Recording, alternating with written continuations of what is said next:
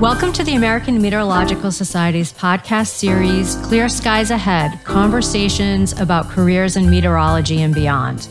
I'm Kelly Savoy, and I'm here with Rex Herbst Horner, and we'll be your hosts. We're excited to give you the opportunity to step into the shoes of an expert working in weather, water, and climate sciences. We're happy to introduce today's guest, Doug Kluck. He is a climate services director for the Central Region at NOAA's National Center for Environmental Information, NCEI, in Kansas City. Welcome, Doug. Thanks very much for joining us today. Thanks for having me. And it's we have to always say Kansas City, Missouri, because often I say I'm from Kansas City, and they go, "Oh, you're from Kansas," and I say, "No, it's Missouri." although although it's confusing because there's a Kansas City, Kansas. Anyway, on we go. And they're pretty close to each other, aren't they? Across the river. Which makes it even more confusing. Coincidental, huh? yes, uh, odd. Doug, could you tell us a little bit about your educational background and what sparked your interest in meteorology? Yes, uh, my background is sort of an earth science background. So my undergraduate degree is actually in geology, University of Nebraska.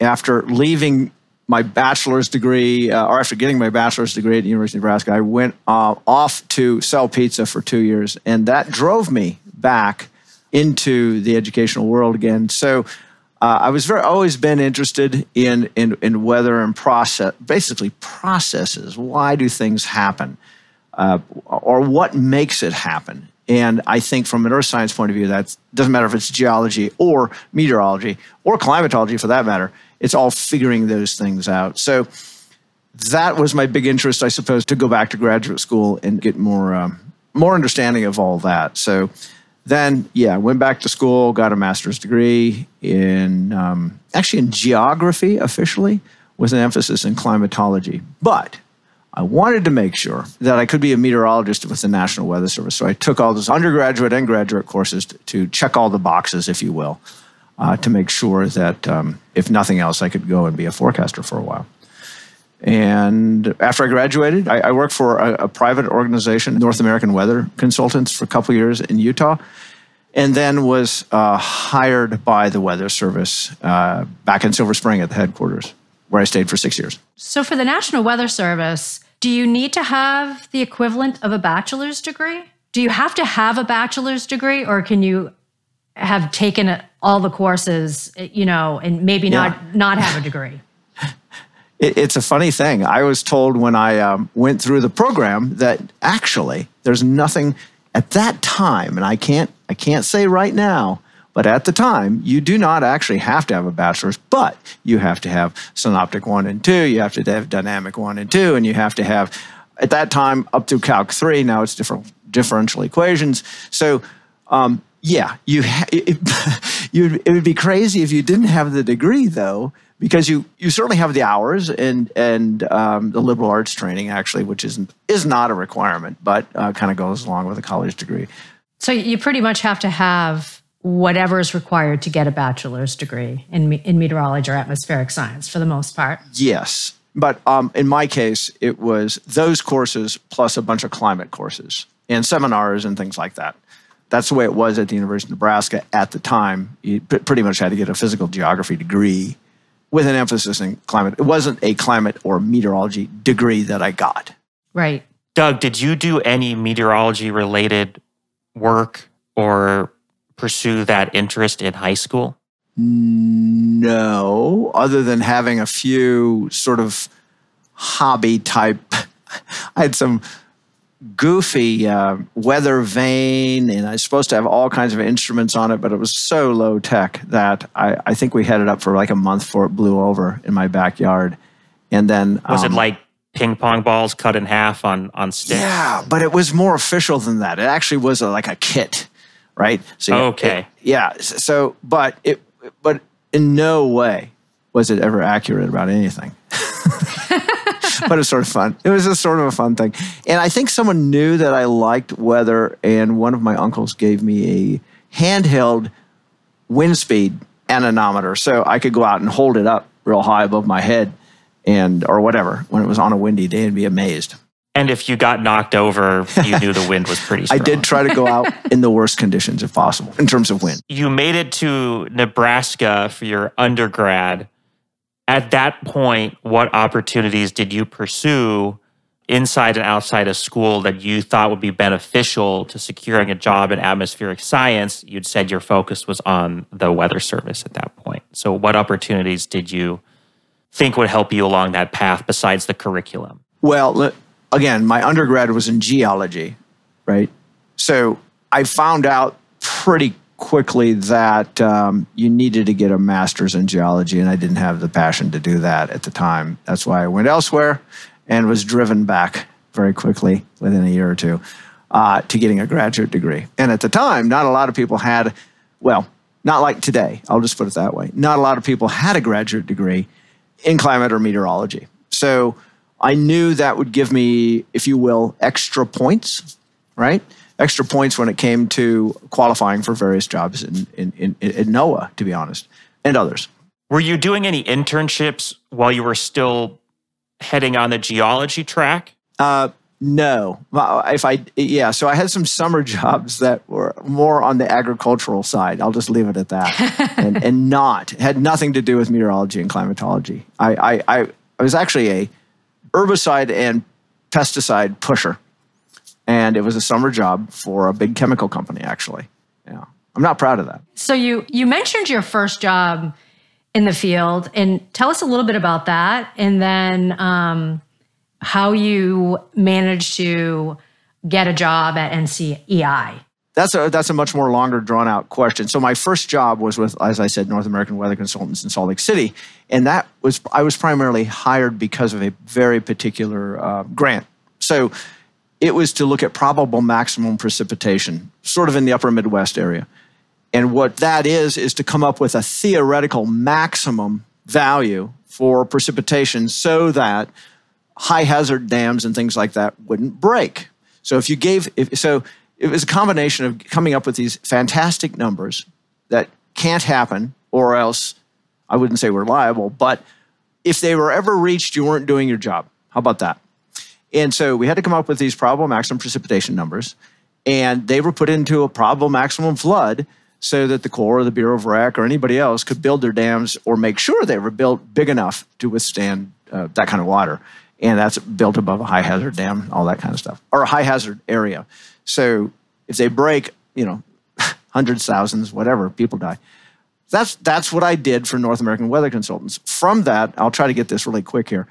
From there, I was basically pirated by the Weather Service and a guy by the name of, uh, well, I don't know if I should name names, by a guy in the Weather Service who was reviewing that study that I was doing for a private group because the federal government generally did these. And so we were a private group being hired to do it. That gets a little hairy, to be honest with you, um, when you're talking about high hazard dams and, and being careful so that people don't and dams don't break and all that stuff. Anyway, um, so I said, okay, I'll go back and work. This this was within the Weather Service, and so I said, okay, I'll go back and work with the Weather Service. I did that for six years, doing probable maximum precipitation. In this case, very focused on California. After that, I went to Hastings, Nebraska, as a forecaster, general forecaster. After that, I was at the River Forecast Center in the Missouri River Basin for a couple years. Then I moved to the region within the Weather Service. So basically, I was in eight, 18 years, I was in the National Weather Service. In the last 10, 11 years, I've been doing this Regional Climate Services director job. And there's more to that story in terms of Regional Climate Services directors and why we were created in the first place. Well, we're going to find out part of that story next. My understanding is that regional climate services directors, uh, there's six of them. And according to NOAA, they are an integral part of NCEI's local, regional, national, international, sectoral, and topical engagement. And the directors, the RCSDs, are key to increasing the value of climate information to users across the US and its territories and helping meet a wide range of local needs for environmental information and services. So that's my brief introduction to your position, but I'd love to hear it from your perspective, how you would describe your work and what a day or a week is like in the job that you hold. Yeah. So I grew up in this position under a, uh, a woman by the name of Eileen Shea, and and her or the description that I kind of like to use for climate services is helping to solve problems at the local and regional scale across time scales. Okay, so we're not just talking about 10, 50, 100 years from now. We're talking about two weeks from now. We're also talking about the entire past, the climate record, if you will. So there are questions that come to us and anybody in the kind of climate realm and weather realm for that matter that are place based questions or uh, for people who need to make decisions. They kind of span, like I said several times already, timescales. So you never know exactly uh, what people want, and it changes all the time based upon, well, based upon their needs, based upon extremes, based upon lots of different uh, decisions, uh, based upon sector for sure. And um, that's what we try to help. I'd say, I'd say inform. As we don't we don't we can give you an answer, but it may not be the whole thing you need to make an informed, good, keyword, good decision, right? We can help people make decisions, but all the time, but we want to make them have them make good decisions based upon the information. Or I like to say, inform them on what's coming at them. And that's kind of the longer range. And looking back actually at history, and you know, one could say, even without climate change, we're not prepared for a lot of the extremes that we're going to face. You know, we could exclude the whole argument on climate change and say, well, are you really ready for uh, 10 years of drought like we've seen in the past? You know, the answer is almost always no. uh, or, or the flood of, I don't know, 1935. If that happened again, uh, are we prepared for that? And again, the answer is often no, not really, because uh, it doesn't happen very often. Anyway, with climate change, it adds a degree of complication and a lot more discussion and a lot more deliberation, to be honest with you. And, and a lot, it's an iterative process, often um, working with and handholding, if you will, depending upon the um, sector or, or individual that needs the help. So, in your position, do you interact with the public at all, or is that a whole separate department? So interestingly, I began this job in 2010, but soon after uh, was the spring of 2011 we had one of the worst, maybe the worst, flood episodes uh, where 800% of normal precipitation, wow. and at least 300% of normal, fell in May. And it was already wet. Mountains had a lot of snow in them up in the upper Missouri basin. And it flooded the lower basin and everything in between for three to f- six months, depending upon where you were. And flooded in a, in a major way. People couldn't get back to their homes or anything else in the, in the Missouri bottoms, if you will. That spurred us in its new position to think about delivering information beyond the next seven days or 10 days, like the Weather Service does, and a very good job of it, um, to looking at how can we use uh, the Climate Prediction Center's uh, outlooks? How can we use uh, antecedent conditions? How can we put all this sort of technical climate stuff together and make sense of it for people who, again, need to make decisions either short or long term? And so we began a webinar series. We began a monthly web. Doesn't sound like much, but a, a monthly webinar series that we attempted to use um, people who are used to speaking to public audiences across sectors. And so we we started, if you will, leveraging our partners with the uh, American Association of State Climatologists. In fact, we have great state climatologists in this region, the north central part of the U.S. Uh, them and the National Drought Mitigation Center and the US, uh, what became the USDA's Climate Hub folks, and other people in the climate business to monthly uh, talk about drought, talk about extreme events, talk about the way things are sort of going and, and, and helping people understand what La Nina and El Nino and all these things are. And, and it's, um, it's turned out to be a relatively popular thing. And it, yes, it's 100% public and anybody can get on uh, and people from around the world get on it. Uh, uh, interestingly enough, and I think those are. If you ask me why, I don't. I don't know. I never went out and talked to them, but I think they're mostly commodities based people. But that's okay. We don't care. Um, anybody can get on them. So. Wow. Well, I'm glad that was that was a positive thing, and people are actually you know taking advantage of it. Doug, did you find that viewership of the webinar series has increased over the last year or two? Oh, absolutely. And, and, and there's, there's a number of reasons for that. One is, is a consistency thing. So I hate to compare us to McDonald's, but we're pretty consistent in what we do. You, you know what to get. You know what you're going to get when you come to this thing, right? Uh, we change it up a little bit um, here and there. And, and certainly, every time there is an extreme event, uh, I'm usually it's a, it has to be sort of a regionally extreme event, not just a local one. There's a lot more interest in tuning in. So we just had one. We do it the third Thursday of every month, and this month, um, guess what happened in the Midwest? Gosh, it was kind of active, right? Uh, there were giant tornadoes and lots of them, and crazy warm temperatures twice. By the way, it's going to be almost 70 or maybe 70 here this Friday. That's crazy. It's the end of the year. Uh, we should not be seeing this, right?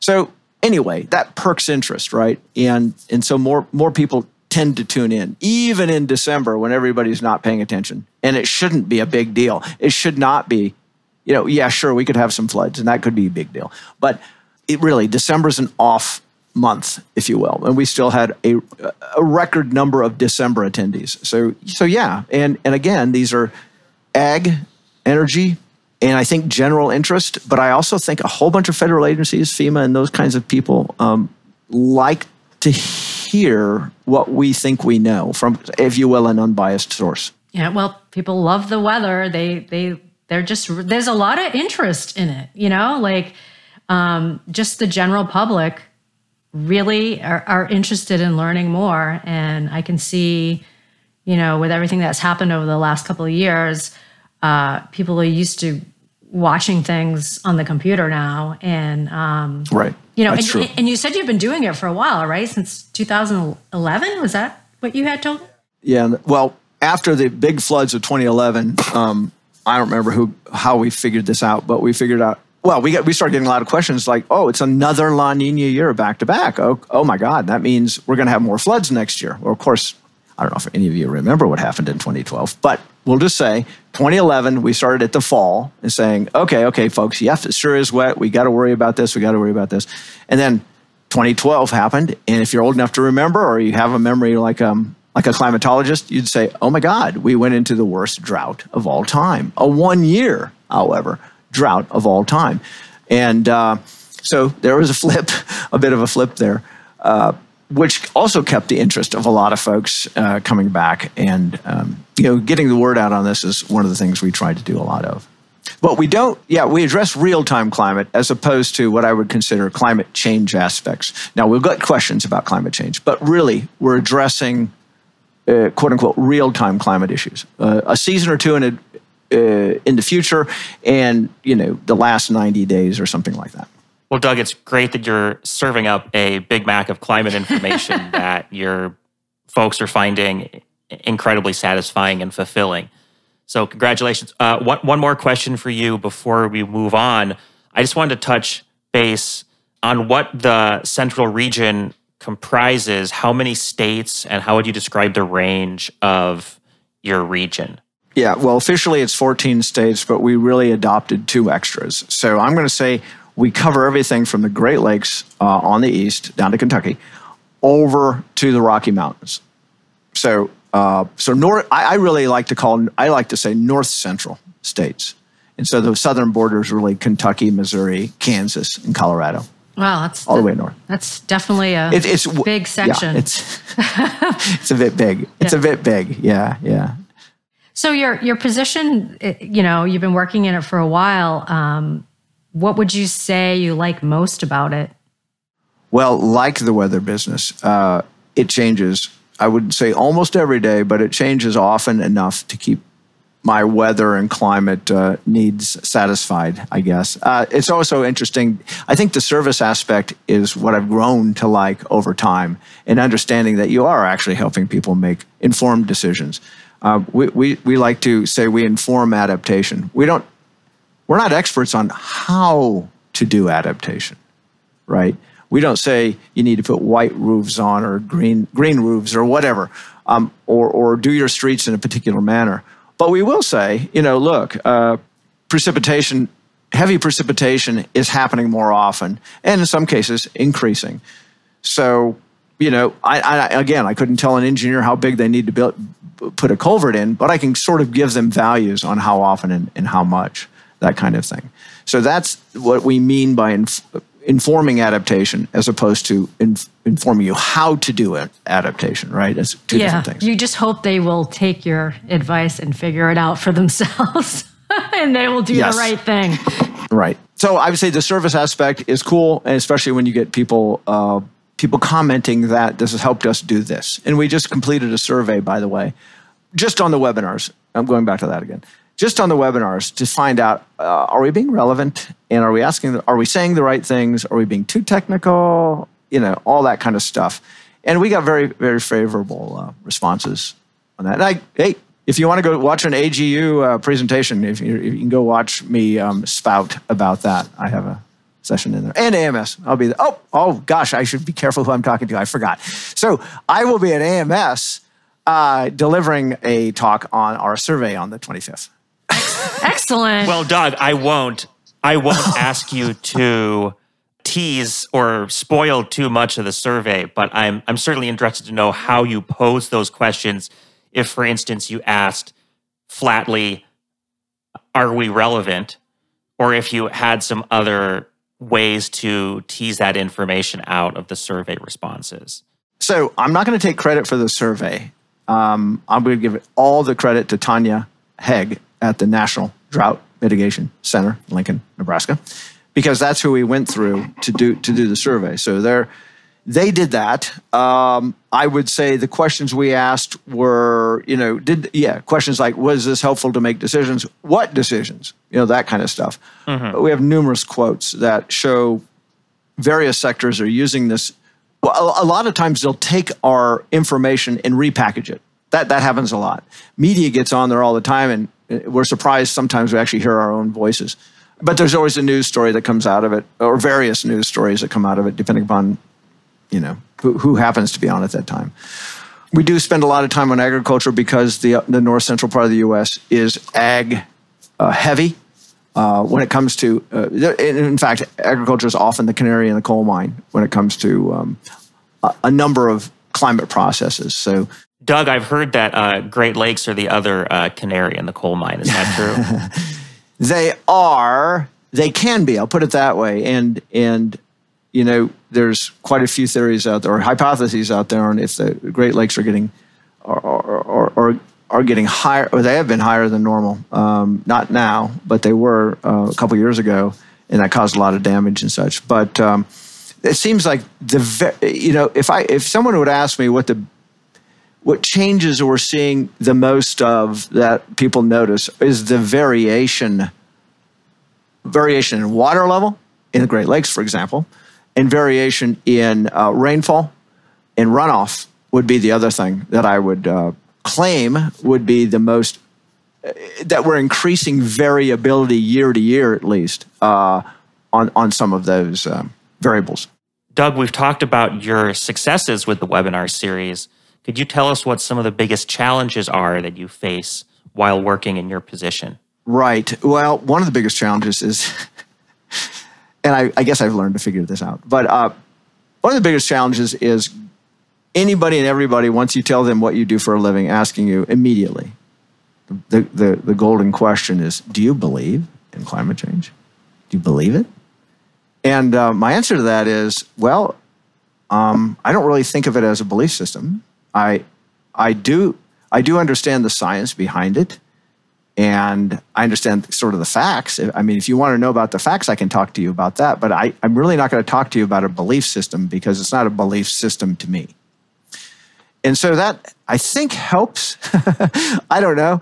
Uh, some people uh, uh, continue on that line, and, and that seems fine to them. They understand what I'm saying when I say, well, I understand the science. Okay as opposed to a belief system because I, belief systems then you can kind of shrug it off more easily if you if you don't want to believe you know i i don't try to be too smart about it. I don't say uh, yeah i believe in santa claus and climate change you know i don't i don't say those kinds of things to people. I just was going to tease out the definition of a belief system versus climate change as a collection of scientific facts and belief system usually pertains to religion or philosophy or a moral code usually involves a, a higher power or a higher guiding principle of uh, life, the universe, and everything. And what you're saying is contrary to that. Um, the climate is is you see it as a collection of facts, not as a uh, religion that one can um, have faith in or not have faith in. Well, yeah, one can choose. I'm not choosing, right? Exactly. That's my point. Right. And I think that's a really good way to explain it. You know, um, you're just like, well, I, I see the data, I, I can read it for myself, I can I can figure out what's happening. And um, there's there's really nothing to wonder about, you know? It's it's there. It is there. And I'd say that's my main challenge, although getting eyes and ears on the information that we provide is also a challenge. And, you know, it, that, I think that comes over time and constant because there's so much information, right? We get hit all the time. And to be honest, I, I would say there are, just like there are forecasts of opportunity, there are probably um, communications of opportunity. And it's during those extreme events, unfortunately, where people pay attention. Right, right.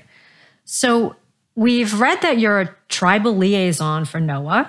Could you explain to our listeners what's involved in that role, what it, what it means to be a tribal liaison? Well, different parts of NOAA have different regulatory, I'll say, uh, responsibilities, whether it's with tribes or states or business sectors. The part of NOAA I come from doesn't have any regulatory responsibilities when it comes to any of those any of those things. So that's a good. That's mostly a good thing um, I'm not seen as a threat um, to regulate your fish, right? Your fish catch or whatever. Uh, there are other parts of NOAA that, that do have those responsibilities, and they have to do what we call government to government consultation with tribes for various reasons.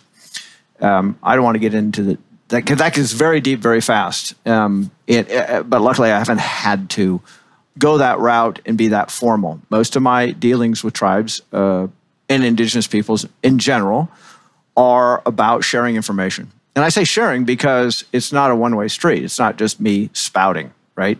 It's the first thing I've, I've learned in this job is to listen, especially when dealing with, uh, uh, well, anybody really, but uh, tribes in, uh, in particular, because they have a lot of, I'll just say, they have a lot of background. They've been here a long time. And uh, some people call it uh, traditional ecological knowledge, right? And there's a whole field sort of devoted to that and uh, what various people within the tribes and, and every tribe is different. So i, I got to be careful just saying tribes generally do this. So there is a general interest however in climate and climate change. Um, if you're here if you're if you're in a part of the world for a long enough time things are supposed to work or, or climate has doesn't usually change that quickly.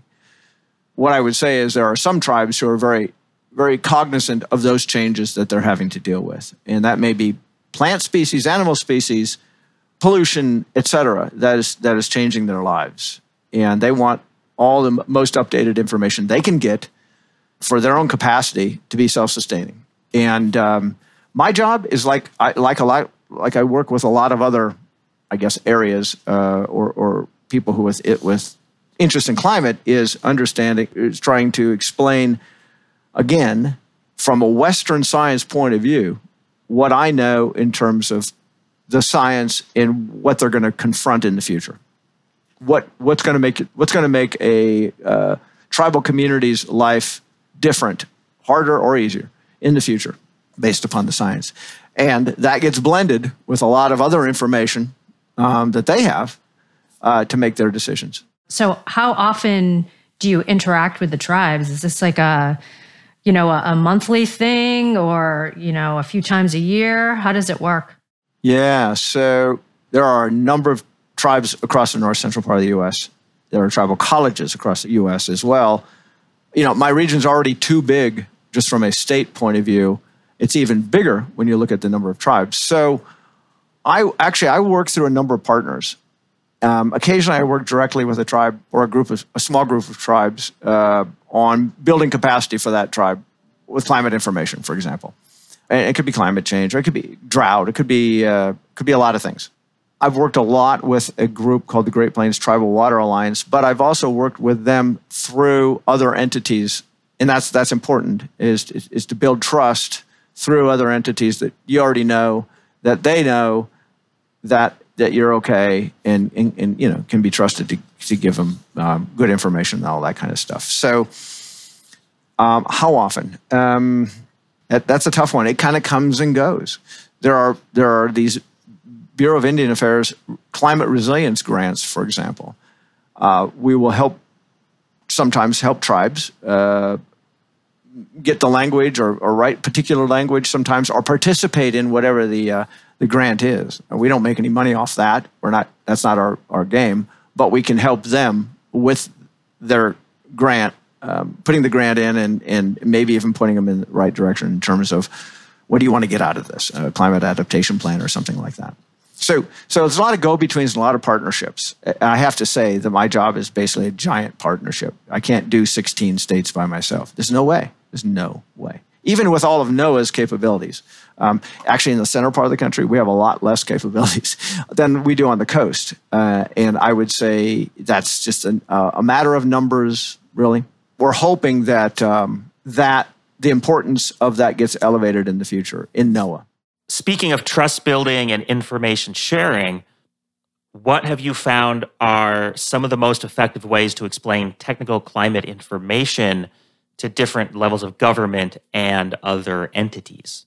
Yeah, so that's a that's another challenge that I probably could have I could have mentioned earlier. In that um, you need to suit your presentation or information uh, based upon the audience, right? So if I go talk to let's say uh, corn growers in Iowa, I'm probably not going to say the same thing I do, or put it the same way I do if I go talk to um, energy, um, you know, renewable energy group in Kansas. It'll be it'll be it'll be similar in a lot of ways, um, but the way the way I will tell it, and maybe some of the facts um, that I'll add or not add, um, will be pertinent to their their particular sector, whatever, whatever, they, whatever I think they care about, right? Um, one thing I do in the agricultural side is make sure everyone understands that I, um, I grew up on a farm and worked on a farm, a feedlot actually, in Nebraska for a number of years. And so I, I have some relationship with, with agriculture from that point of view.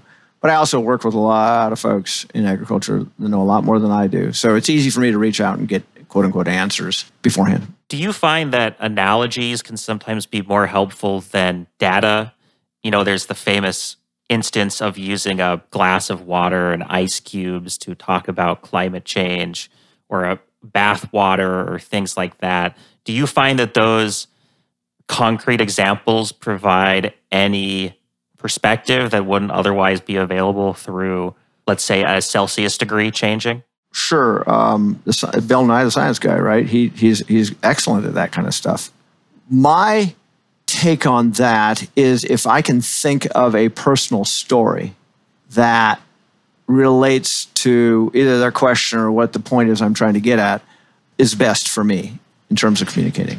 So I, if, if I can think of something that I personally have um, noticed or been through or lived through, or whatever, that that seems to connect a little bit better. So the storytelling aspect of you know of even doing the webinars um, is key. And whether it's, and, and I say that pretty loosely. So the way we do it on webinars is look at the look at the past and then move to the future. And in between is a bunch of impacts, right, that we've noticed across the, the region. So, Doug, you mentioned that you um, do presentations and talks at AGU and AMS. Um, what are what are some other professional development activities you engage in to stay current in your field? I what, what do I do? I read a lot, right? So I read a lot of news, and I read a lot of. Uh, I'll just be honest with you, E and E news, and uh, like I said earlier, this partnership thing. State climatologists are really key. We get them together at least once or twice a month and just have a conversation on what's happening in their state. Right? How do I? St- that's how we, us regional folks, stay up on things. And you got to be, and you got to hope you're plugged in to the right feeds, if you will. So I sit here in the National Weather, I sit here in the National Weather Service building, and I used to work on the other side of this building, but I'm still part of various email groups. So when stuff hits the fan, I get to see some of that stuff, and that's helpful, right? Uh, and vice versa, I can say, hey, you know, this was we're, we're going through the worst heat, you know, stretch than we have in the last uh, 50 years. Do you know that? And they say, oh no, but we'll include that in this and the other thing. So um, it goes again, it goes both ways. It's all about partnerships, working with the Corps of Engineers on water supply and all that kind of stuff is also key. Like I said, I, I mentioned FEMA, a little bit about EPA, and, and, and then there's all the states and all the drought coordination and the National Integrated Drought Information System, also known as NIDIS. There's all these networks within networks, and it's it's incestuous. I'm, I'm totally going to be honest about that. Is that a lot of these, a lot of the same people are doing similar things, and there's a bunch of these big circles crossing each other, right? Where we interact. Well, it's complicated. It, it's one of those things that that takes a while takes a while to build that network and appreciate it, to be honest with you. You keep your eyes and ears open. That's always, yeah, really, yeah, yeah. really uh, important part of your position. It sounds like. Yeah, but luckily I don't do op- I don't do daily operational stuff. Right, that saves me right. a bit. I, you know, one person again can't do it all. For our listeners who might be interested in a potential career at NCEI, what level of education or skill set is required or desired for most positions? Well, I can't speak for all those positions because there's a lot of stuff that they do down there in terms of data archiving, data, well, everything to do with data because that's the storehouse, well, global store, storehouse for climate and environmental information. And that includes climate models, uh, meteorological models, uh, obviously satellite information, forecasts as well as all the variables that we collect, like temperature and precipitation, at a lot of gauges on various networks. So that's that's a that's the main. I'd say that's I don't know what percent, but it's a huge percent of what happens at NCEI in terms of data collection and archiving, right? And then making sure the other part of that is service, right? So so what? You collect all this information. what good is it unless you do something with it, right? So then there's a whole service aspect. I'm part of that, but there's also a lot of people who do daily take inquiries all the time, and it, you'd, you'd be fascinated by the the different number of requests for information from lawyers, obviously litigation purposes, um, but also people just doing research, right? Um, and energy production groups and whatever people. There's all kinds of people or all kinds of needs for for that kind of information on my side of the house, I, I, I guess uh, from from a regional in a, in a service point, um, what kind of education do you need? That's a great question. Um, I think I got lucky. I'm not sure why I'm here, but uh, I would say that I, I, I, would say a, a, strong a strong background in, in climate and meteorology is is a necessity to understand what's happening, and it really depends on if you're if all you want if I, I don't mean all, but if if you just want to focus on climate change, that's one thing. But if you also have to sort of figure out the, you want to be relevant in the real time, you should be able to answer some, if you will, real time questions as well. And thus, a broad background. Um, I, I, still push the liberal, you know, I, I, maybe I didn't appreciate it as much when I was in it, but the liberal arts background is, is really important as a basis. And then on top of that, the science. And then, then on top of that, if you will, and I don't know how I learned this. I, I, think it's just over time, and maybe you'd say I wouldn't, I haven't learned it yet. Is the communication skills? It comes with, with me, came with just doing it over and over and over and over and over again. I'm really bad on TV. If you ever see me on TV, you, you, you, it's bad. It's bad, really bad. But I'm not as intimidated as I once was in terms of standing up and talking. Right. Right. That seems to be uh, one of the from doing these podcasts, uh, the communication aspect of it seems to be really, really important and, and more important than it used to be uh, to be well rounded. I'm afraid so. and, and, it's definitely not a class you take. It's not, yeah, you can go take, oh, what is it, Wine Master or Toastmasters? Um, Wine Masters. I can tell where my, uh, my mind is. Um, I, I sort of did that once and I thought, oh boy, I don't like this. So I uh, I didn't, and then I, I, guess I had to learn the hard way. It's like it's throwing me to the wolves and uh, getting me out there in front of people and talking a lot. So I would say, yeah, hone your communication skills and don't don't be afraid to, to try it. Uh, I know that we are challenged in the technical side. I know, I know. I, have I've listened to enough of us. I've listened to me ten years ago, and uh, it's changed. It's changed uh, the way I've, I, I deliver it. I, I guess I'm a little more at ease a little. Not perfect, but. Uh, Do you feel that the changes to the job market brought on by the pandemic have had any effect at your workplace? In the sense that there's much more of a need for employees and that the standards for different positions might be changing based on the level of need? I'm going to say I, think the same capabilities are needed that were needed previous before that. So, you, but I, I'll say this though I will say that I do believe, depending upon the position, a little bit. Uh, I think we're leaning towards folks with uh, better communication skills than in the past. Of course, we just talked about that. You know, you're still going to, you're still, if you want to do research, you're still going to have to have that technical background, and you're going to have to, you're going to really going to have to dwell in that world, which isn't necessarily communications at all, right? Now, it's an added bonus if you're good at it right? And there are people who cover all the bases, and those are amazing people to me. I, I can't do that. I'm not a researcher, right? But I certainly like the information that they provide me. Would you say that you wouldn't necessarily need to have a higher degree, a master's degree, in, in order to, to work at NCEI, or um, would that be favorable? You know, I'm only going to speak for this job. And um, yes, at least a master's degree is recommended, I would say, because that'll put you ahead of everybody else or a lot of others. Right. All right. If nothing else, it'll do that for you. Um, is there something practical you get out of it?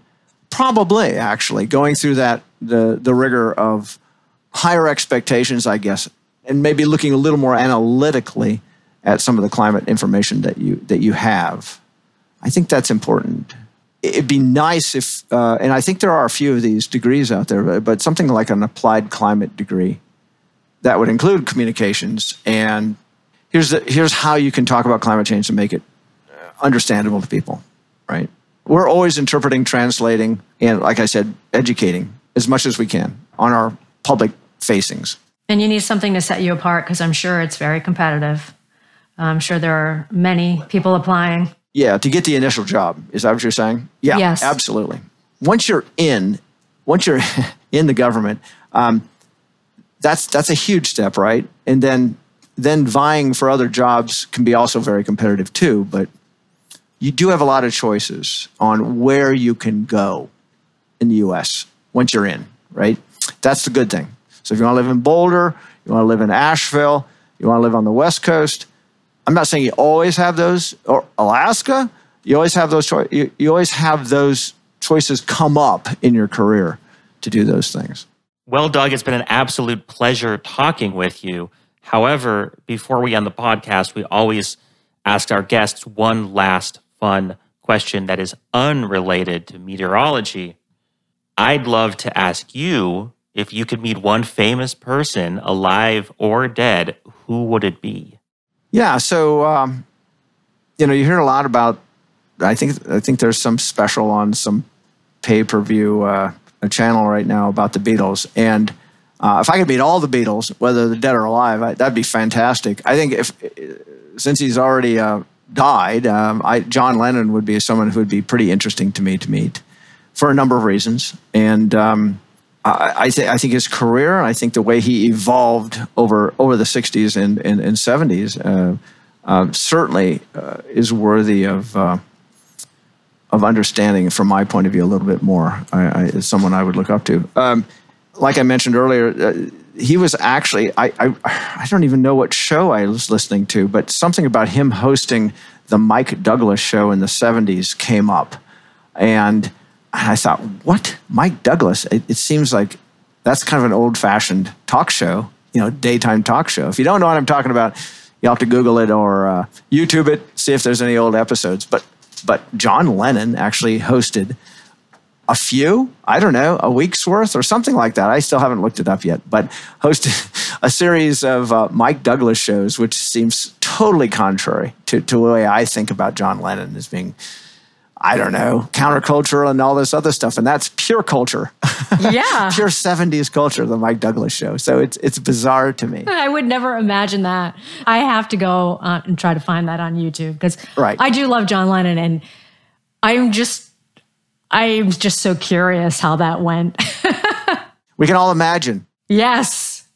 On that note, thanks so much for joining us, Doug, and sharing your work experiences with us. Hey, thanks. And I hope I didn't screw it up too much. Um, Not at all. Not at all, Doug. That's our show for today. Please join us next time, rain or shine.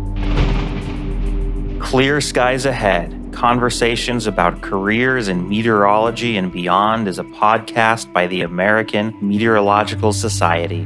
Our show is produced by Brandon Kroos and edited by Peter Trebke. Technical direction is provided by Peter Killalay.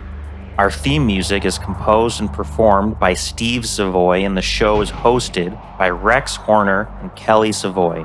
You can learn more about the show online at www.ametsoc.org slash clear skies and can contact us at skypodcast at ametsoc.org if you have any feedback or would like to become a future guest.